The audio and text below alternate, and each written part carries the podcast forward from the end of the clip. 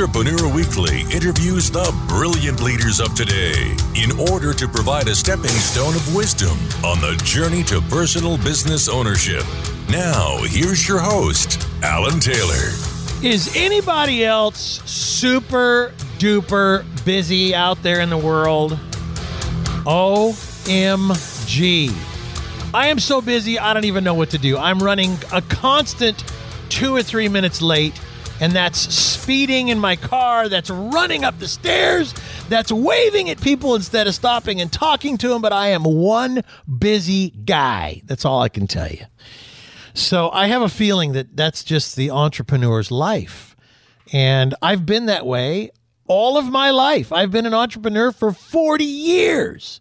Actually, longer, but I don't want to give away my age. Okay, I'm 62. But I've been an entrepreneur forever. Even in high school, I was buying and selling stuff. And I'm telling you what, to this very day, my friends that I went to high school with, you know, you go to the high school reunion 10, 20, 30. Oh, geez, it starts getting way out there. But they're like, uh, So what are you doing today, Alan? I'm like, I don't know. You know, I'm, I'm, I buy and sell all kinds of property. Now I'm doing, you know, commercial real estate. It's fun, but you got to run, run, run, run, run and, you know, I mean, I go through assistants and I get this really good assistant and then she's gone. And I get a guy and then I get really good and he's gone. And then I get two assistants and then they get into a fight and then something going. Anyway, there's always something.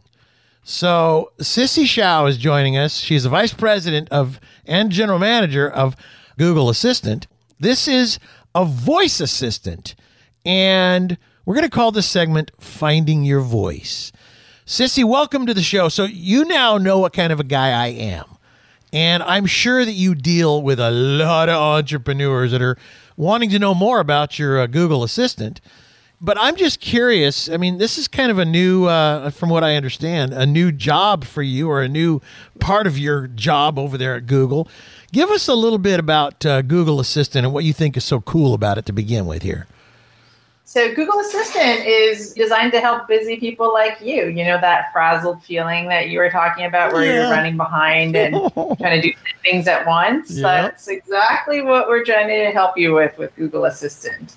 We want to build a natural and conversational helper to help you get things done. Now, I don't drink, I don't take drugs, but I do slur my words when I start, uh, you know, trying to do nine things at once. How good, when you talk about a, a voice assistant, how good is it at recognizing what I'm saying if I'm not, you know, if I'm not like really enunciating? I'm just curious about that. Well, that's a great question. And in fact, you as a, a podcast person, you're probably better at enunciating than most of you, the you would population think. in the world. right. But I could I could get a little crazy. But yes. So tell us about that. Yeah, you know, uh, people don't speak clearly, and actually, people speak with a lot of hesitation. They don't enunciate well. They pause. They change their mind mid sentence. They interrupt themselves. And so, Google Assistant is a technology that wants to understand you regardless of how you speak. So, you can be natural. We have users who have actual speech impairments that we're trying to figure out how to understand them when normal human beings have a hard time understanding them. We have users who speak with accents or speak in mixed languages like Spanish and English, and we're building technology to understand them too. So it's it's really exciting to be working on this. So I use Google Calendar. Does it work with the other? I'm, I'm sure it does. With the other products that you guys have out there. Yeah, absolutely. Like people get things done using a variety of different tools, right? Calendar, to do lists, sending emails and texts while you're in the car. And Google Assistant is integrated with those different types of tools so you can get those things done even when you can't use your fingers and are tapping away at your screen. Tell us a little bit. I'm just curious about your background, Sissie, because uh, Google, such a a universe. I've never been to Google, but I, I know friends that have been to the the headquarters, and it's like, how do you describe Google? I remember when it started, and now today it's it's like a universe.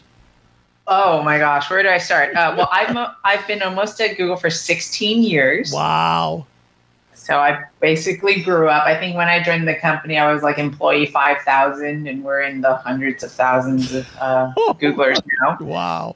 When I first visited Google, I felt like it was like Disneyland for software engineers. Right. There was like volleyball courts and pet dinosaurs and hanging rockets and the it was a pretty crazy and like basically the micro kitchens looked like 7-Eleven you could basically eat anything you wanted but yeah you know Google is a really big place and what's kept me here is just that ability to build stuff that changes the world. Cool. That's a great place to take a break. We're talking with uh, Sissie Hsiao, she is the Vice President General Manager Assistant at Google. This is a voice assistant. You know, there's other ones out there, but and Google's been out there with theirs for evidently like six years. So, as an entrepreneur, we're going to talk next about uh, some of the cool things that the Google Assistant can help you with, because we all need ideas of how to be more efficient. Don't go anywhere. It's it's Entrepreneur Weekly play the cards with spades to start. And after he's been hooked, I'll play the one that's on his heart. Oh, oh, oh,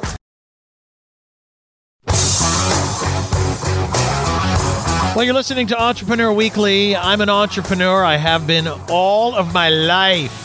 I remember my lemonade stand when I was like, oh my gosh, hold on, it would have been 1965.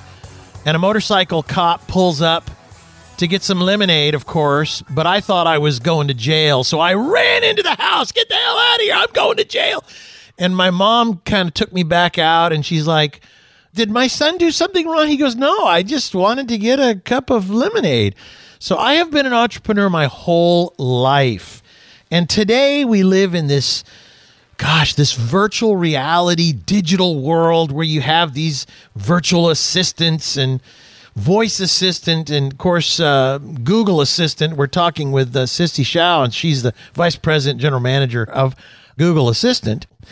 Finding your voice is what we're talking about here. My question for you the next one sissie is you know i've been to some of these big tech companies and our human brains we have you know we kind of perceive what a big company like google is and since I've only seen science fiction movies, I always kind of perceive these big, like Google is like this big, you know, uh, planet that's floating in the universe out there somewhere, and and and it just information's coming out of it. But that story that you told about when you first started working there, and it was fun.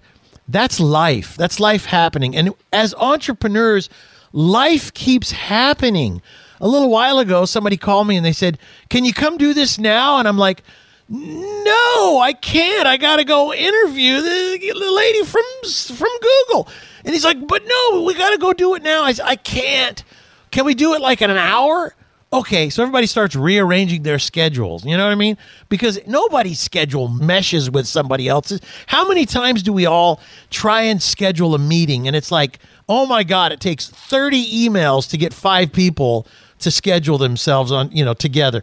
So life happens. What I want to know is can you use Google Assistant and do people use it as also part of their their day-to-day life or is this a business tool? Just curious. Yeah, you know, I think business life and personal life is all a blur. Um, it is. You know, I'm, I'm taking this call from my home right now because I was working from home today.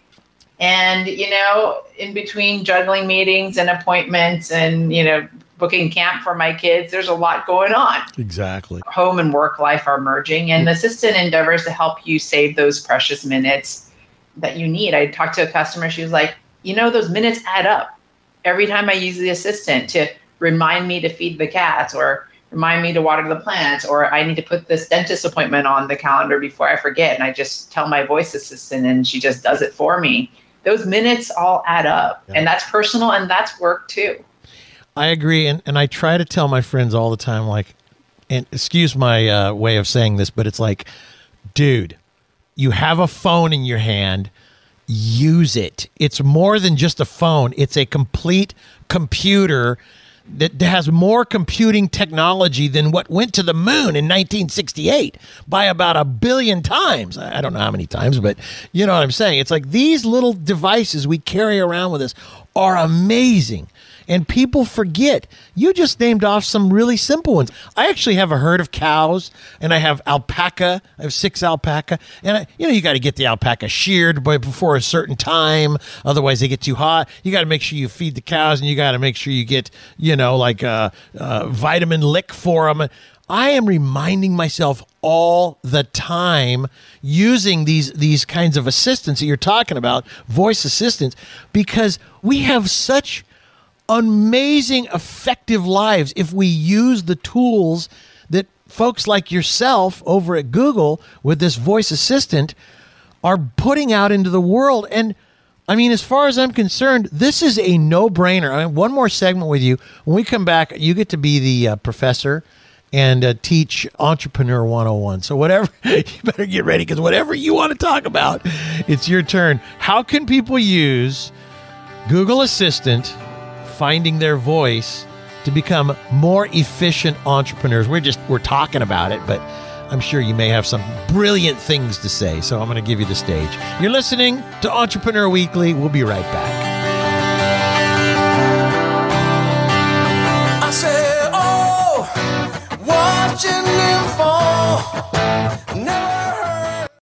How would you like a playbook when a playbook doesn't exist? Simon Leslie's new book, Equanimity, a diary of CEOs in crisis, might just answer some of those unanswered questions about life and business. Like, how do I get love back in my business or relationship? How do I find love in what I do? How do I stop underpaying myself and working 90 hours a week? How do I learn to be present at work, at home, and find time for me? How do I attract better and bigger opportunities? And how to be a heart centered leader. 50 conversations with some of the greatest minds on kindness, heart centered leadership, negotiation, gratitude, energy, mindfulness, and many, many more. If you don't believe me, just follow Simon Leslie on LinkedIn and read his monthly exploits. He really is living a wonderful life of love, adventure, and success. Equanimity is available on Amazon.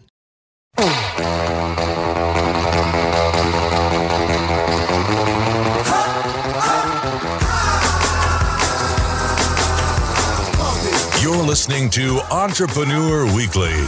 Now, here's your host, Alan Taylor. I have been beamed up, Scotty, to the gigantic planet called Google. Um, Sissie Hsiao is joining us, Vice President, General Manager, Assistant at Google. And I am, um, I don't know, what are we, eight miles above the Earth, floating in the uh, Google planet? No, I'm joking listen, I love meeting people at these these organizations, these big ones like Google and and other ones that I get to talk to because you folks are just people too, and you have lives too. And you and I were talking in the commercial break about how we're so connected to these supercomputers, and this is where you know these voice assistants like Google Assistant come in real handy. Maybe you could talk to that, Sissie.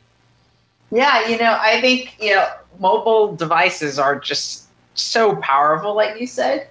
But I don't know if you ever had this experience, but when you get, you know, sucked into your phone, do you feel like it's like this vortex where, in you know, two hours has gone by and you don't know where it went? Oh my God. Yeah. Um, Usually it's a smack in the head by my wife, but yes, continue. it's like the FOMO, right? You know, right. I, I, need to do this task or right. a chore for work. I need to send an email, and all of a sudden I'm scrolling through my feed. Right.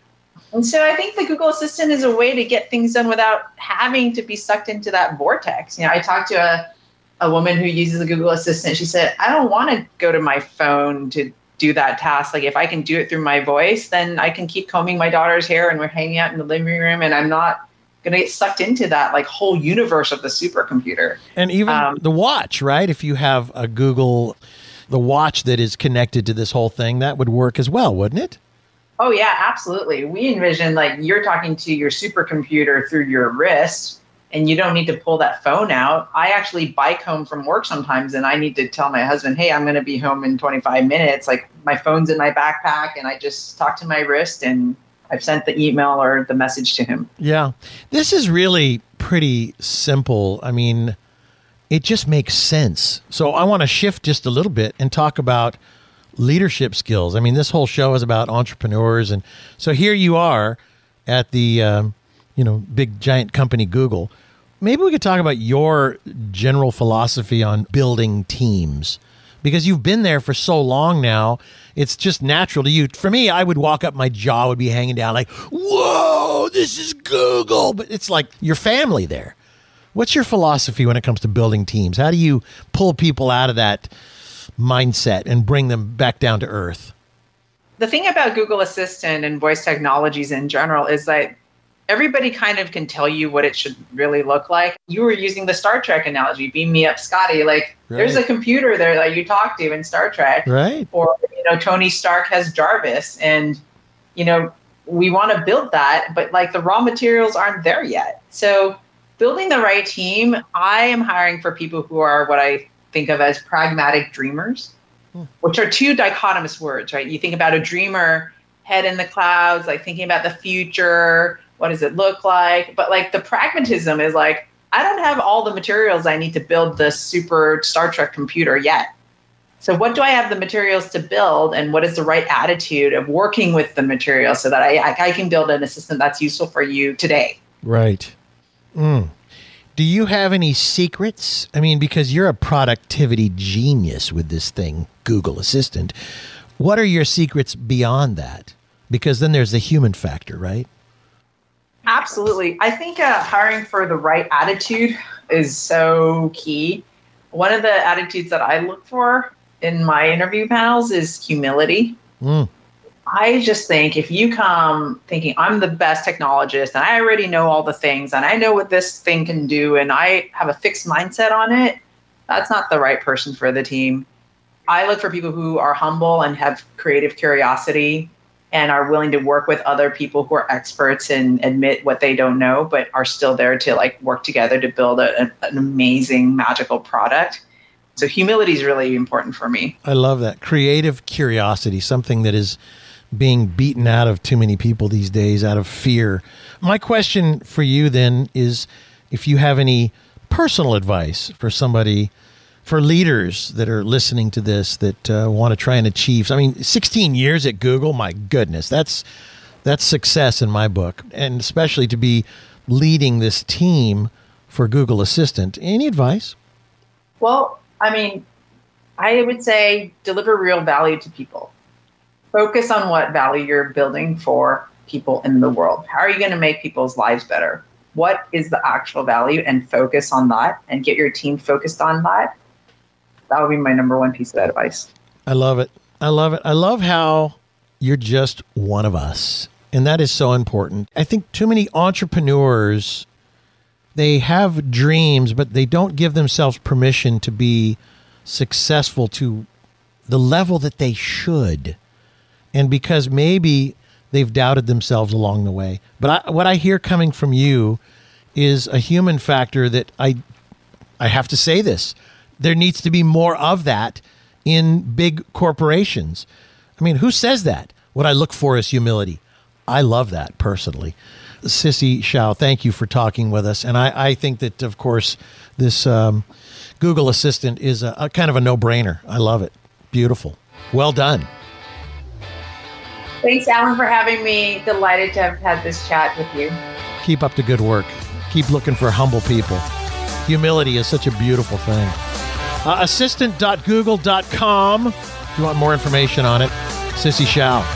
Uh, coming up next, we're going to talk, uh, I guess, Mike Mike Etchart. He's got, what do you mean he's got interviews? Oh, Mike Etchart's got interviews. We'll be right back. Hi, I'm Alan Taylor from Entrepreneur Weekly. Child sexual exploitation is an unimaginable crime that continues to invade our communities and homes. The Malouf Foundation is confronting this crime by providing education, promoting healing, and ensuring justice for survivors. But this cause can't be won alone. Learn how you can join the Malouf Foundation in their efforts to preserve a child's right to freedom, hope, justice, and dignity at malouffoundation.org. That's M A L O U F foundation.org.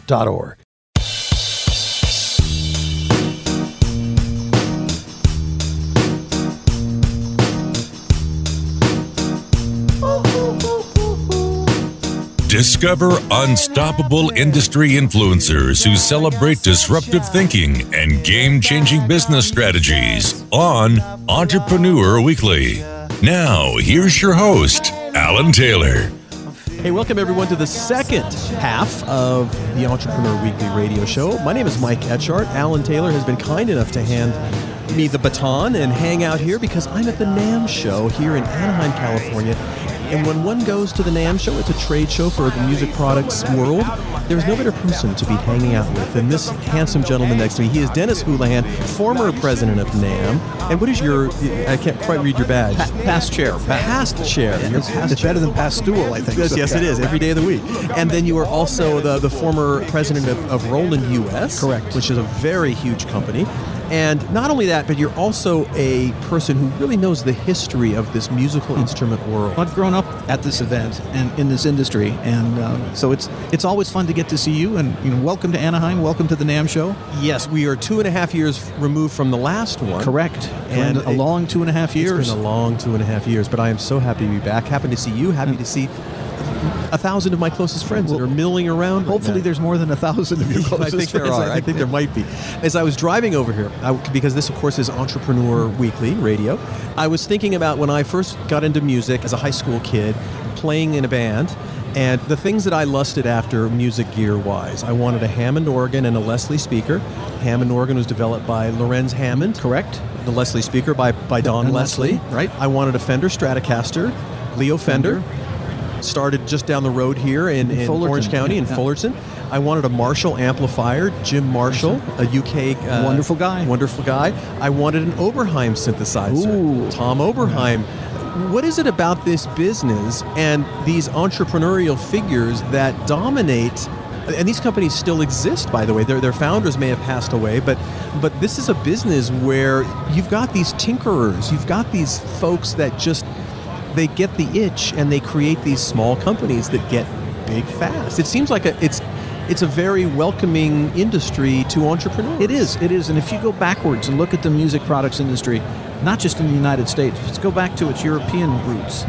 For people who were interested in violins, uh, you wouldn't go to the violin store. You'd find the luthier or the craftsman who could carve the violin and finish it, and you would buy this piece of art that was capable of making this beautiful sound. The most famous maker Stradivarius. I mean, they're like, wow, you know. But there wasn't mass production. There weren't factories. These were handcrafted, individual, one-off kind of things that lent to that entrepreneurial spirit, and that migrated across the Atlantic into the United States. And some of the earliest makers of musical instruments were piano makers, and they weren't making thousands. They were maybe lucky to make a hundred pianos by hand in their workshops. Mason and Hamlin, Steinway and Steinway Son, and Son. and that entrepreneurial spirit helped make those instruments as special as they were, as special as they are. And today there's a whole new world of, I call them technology entrepreneurs, like Tom Oberheim with the Oberheim synthesizer, Bob Moog with the Moog synthesizer. And these guys were frequently thought of as just, this, this is a strange dude who's out of his mind who makes something that makes strange sounds. You know, well, hello, switched on Bach. Yes. And the rest is history. you know? Indeed, a very famous album from the late 1960s. That's right. Yeah. With uh, Wendy Carlos. Yes. You know, just amazing. Repositioned how people thought about synthesizers. And you walk around this show, and there's there's a small group of people.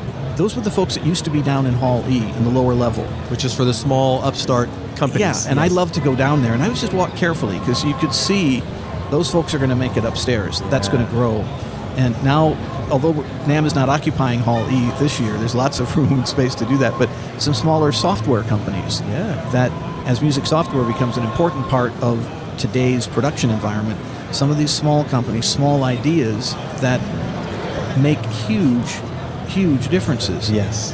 there's a product here called FarPlay, and it's designed to reduce latency over the internet. I think I saw them over. They're just around the corner here. Yeah, and, and you know, it's we all have are used to Zoom meetings. Yes, unfortunately. But doing music on Zoom is not a pleasant experience Right. because the latency is critically interfering with quality musical experiences.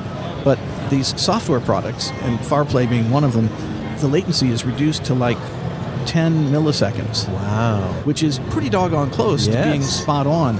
And I've watched the demo for Farplay, and the pianist is in Paris, the singer is in Switzerland. And so he just says one, two, three, clap. And the singer is going one, two, three, clap. And it's like, this isn't going to work. You know, they run it through Farplay, one, two, three, and they're both clapping at the same oh. time. And then she sings and he plays, and it's like, this really works. This is very cool. And there's a, a couple of examples of that around the show. I had a chance to hear a version of the performance I saw this morning by Eric Whitacre in this amazing virtual choir with live string players and live pianist in sync due to uh, I think Jack Sprint I think is what the that software was, and it all lined up. And it was like, this is really cool. you know? Still singers singing and players playing, but the latency had reduced to a point that it was unidentifiable. It was perfect. And what, what a huge soundscape that opens up in Oh terms my of God, yeah. collaborating with people around the world. Yeah, and particularly in, in today's world, there's still a, a high degree of, of uh, speculation. Is it safe to be here at the NAMM show? And I know that NAMM has worked very hard to increase the aisle sizes, so social distancing is, is paramount. There are masks all over if people want to choose a mask. There's actually, I believe, on badges, there's a, a yellow, green, and red dot system. That's right. If you want, if it's if you can be hugged, or if you can, yes. Yeah, yeah. if you, I, yeah. I missed all three of those badges. I don't have either either. But so. it's fun to see how some people they're backing up. You know, don't touch me. okay? Yes. Other people are eager to do Fist fist, bump. bump. or elbow bumping kind. of. Other people say, "Bring it on." Kind of Yes. They're But back. It's fascinating to see NAMM has worked hard to create that kind of safe environment so people can come. Retailers and their salespeople can come here, see new products, and feel safe going home. That they'll be healthy and they can continue to sell musical instruments to their local markets safely, Yes. healthy, and that entrepreneurial spirit is here in all different ways. I mean, we're sitting, the benefit of sitting next to a very big company, Harman, mm-hmm. that is one of the most respected names in audio worldwide. for sure. But 20 feet from here, there's going to be a small startup entrepreneur that has a new idea on how to make a sexy microphone Yes. at a good price. Now, probably making the first ones by hand. I love that because that's the basis, that's the, the bones of the music products industry. Because these large companies didn't happen overnight. Steinway didn't become who they are, you know, in a couple of years. It took decades. Decades. Yamaha is now gigantic. It started out very small with reed organs. I mean, and it, it's fun to see where the genesis, where the roots of some of these companies are. And Harman at one point was a very small company. Now it's a giant in, in the industry. And that's one of the beautiful things about the music products industry, particularly the entrepreneurs who have been able to make their mark and grow their businesses, create careers for people, and create products that let musicians compose, create, and perform wonderful music that keeps getting better all the time. Yeah. And I think that's the true entrepreneurial spirit that comes to play here for all the listeners of Entrepreneur Radio. Well, and what's what I think is also fun, very interesting, is that some of those things I mentioned, like the Hammond organ and the Moog synthesizer, the creators of those products were not musicians. Correct. You know, and so you've got people that just have an idea and they may or may not play, but they have the wherewithal or the sense or the passion or the drive to just kind of bring it to market. So, on that note, Dennis, let's take a quick break. We are at the NAMM show. I'm with Dennis Houlihan. We are hanging out. It's kind of loud here, but that's the fun part about it, right? Lots of people talking, wandering around, musicians. It is wild. And when we come back, I'm going to ask you a trick question. Oh no. Okay. Well, let's see how we do. So hang with us. We're coming right back. This is Entrepreneur Weekly.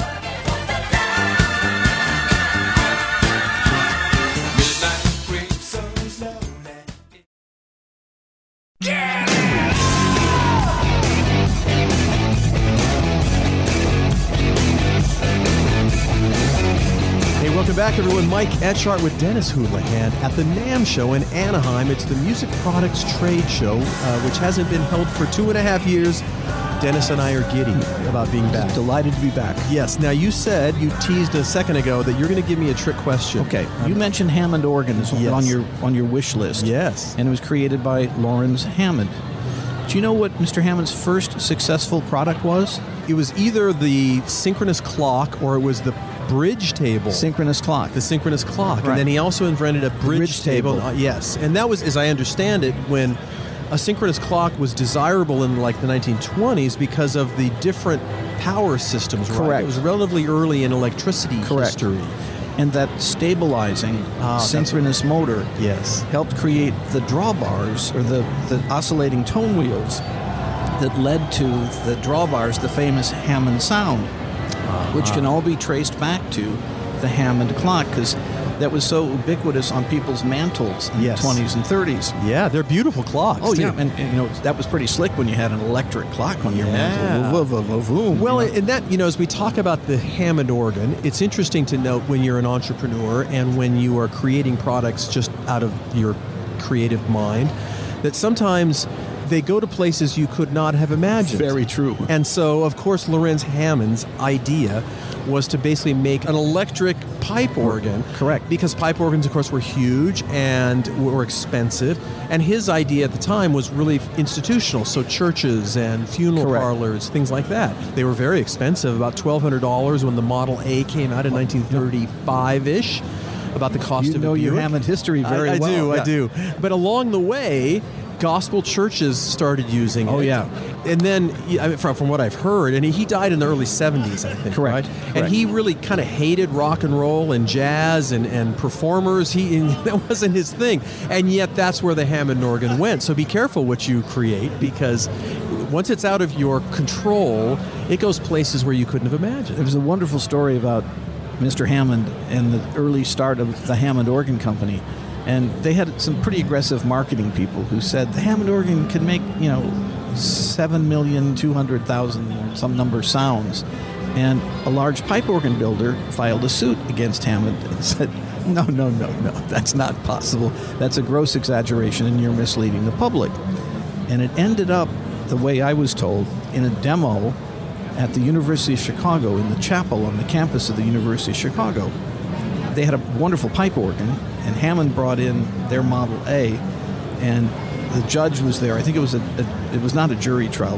The pipe organ played some different sounds, and the person playing the Hammond organ started making different sounds, and making different sounds, and making different sounds. It's my understanding that the suit was thrown out Right because there. the judge was convinced they can make all these sounds, so go away kind of routine. And wasn't there another lawsuit against Hammond by saying you can't call it an organ? right, right. And he won that one as well. Yes, yes. And so you know, and it's it's so and and there, the, there's a Hammond the, the the Hammond organ company is now owned by uh, a, a, a Japanese company called Suzuki. Suzuki, right. So it's Hammond Suzuki, but they're still around. They are still we still strive for that sound that the Hammond organ makes. And again, Absolutely. but not because we are in a church or an institution, because of the pop and rock and soul and hip hop and all of that music that is that we grew up listening to the Hammond organ sound Yeah. in. As a testimony again to the entrepreneurial spirit, or particularly the American spirit of entrepreneurship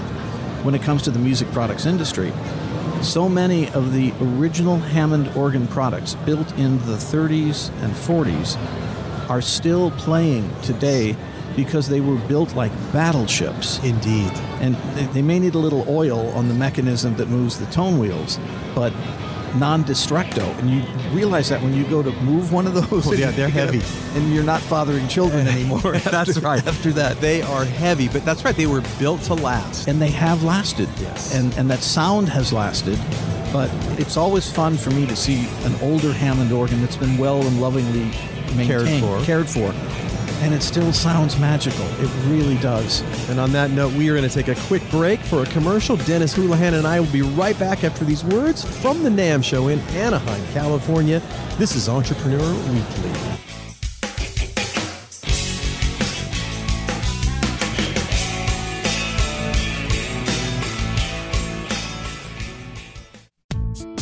Are you paying too much for business insurance? Do you have critical gaps in your coverage?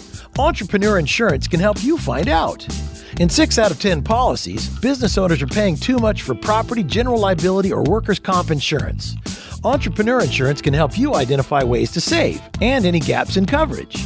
Head to entrepreneur.com/insurance to complete the questionnaire and get a personalized quote. It's an easy way to find out if you're paying too much. Again, that's entrepreneur.com/insurance.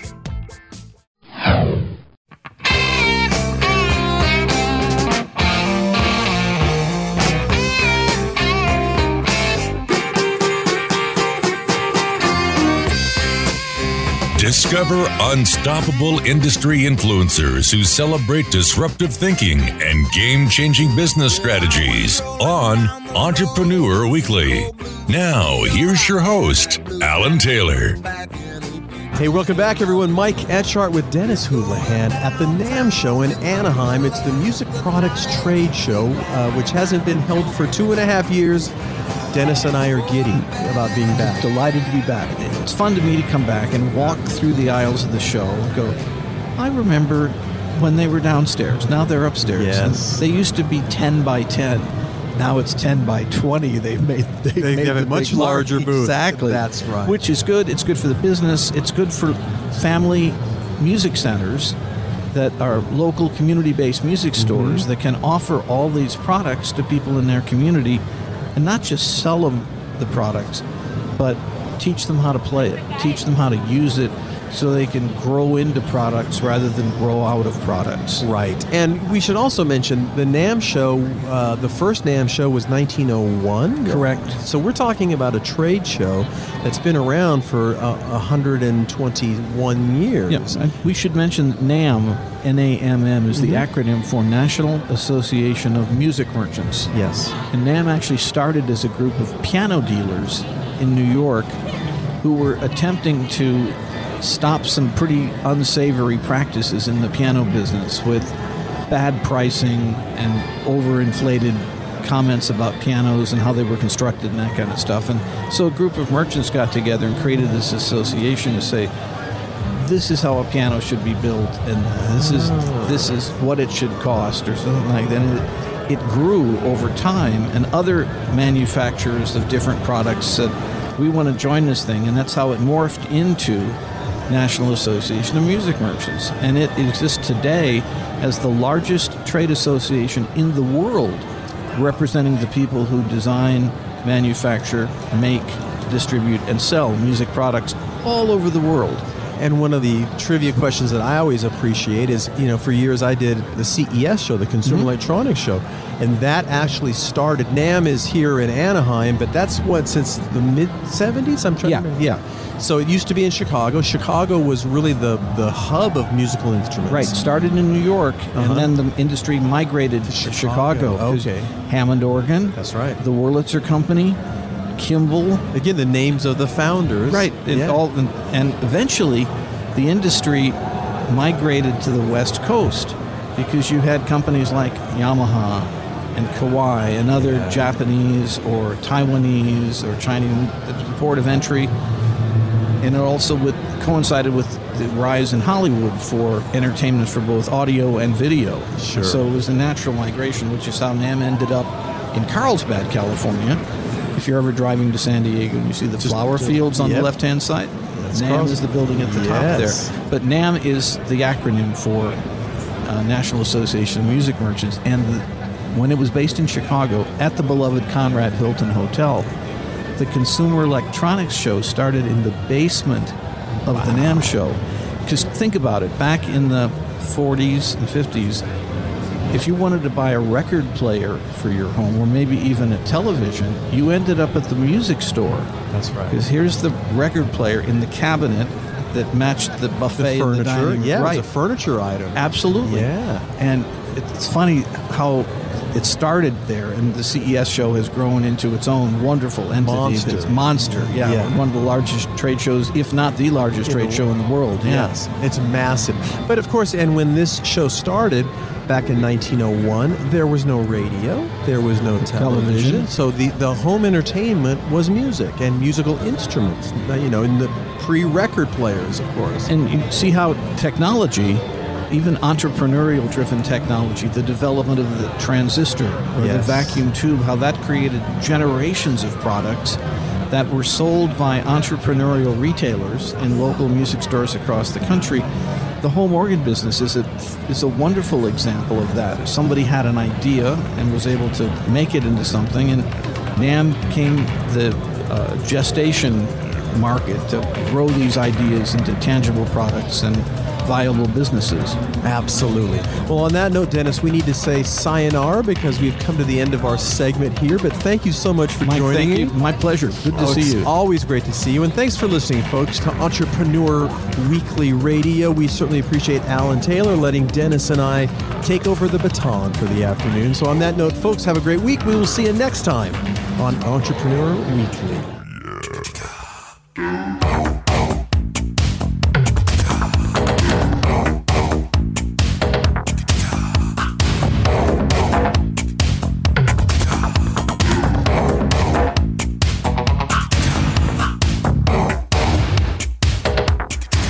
Program is copyrighted by Entrepreneur Media Incorporated.